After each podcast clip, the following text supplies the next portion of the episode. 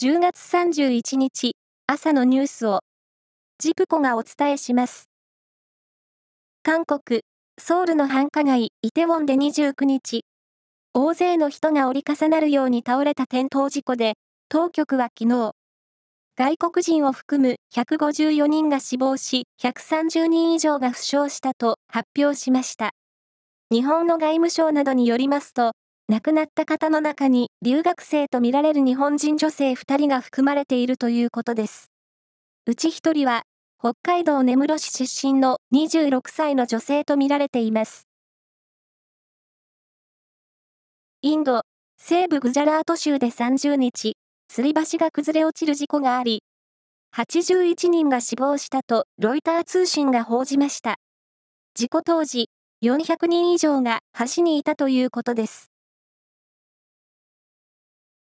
共同通信が昨日までの2日間で行った全国緊急電話世論調査で、世界平和統一家庭連合、旧統一協会をめぐり、自民党の調査の対象を地方議員に広げるべきだとした人は74%余りに上りました。昨日、仙台市で全日本大学女子駅伝が行われ、名城大学が史上初の6連覇を果たしました。7回目の優勝です。女子ゴルフの樋口久子三菱電機ラディースで、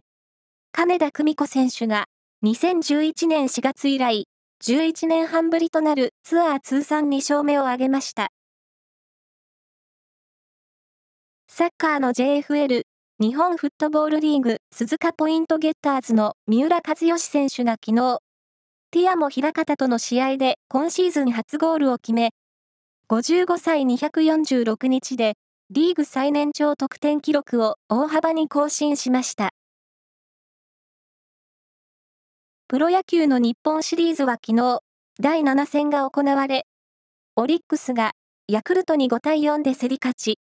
阪急時代を含めて26年ぶり5回目の日本一に輝きました。なお、シリーズ MVP には、オリックスの杉本裕太郎選手が選ばれました。以上です。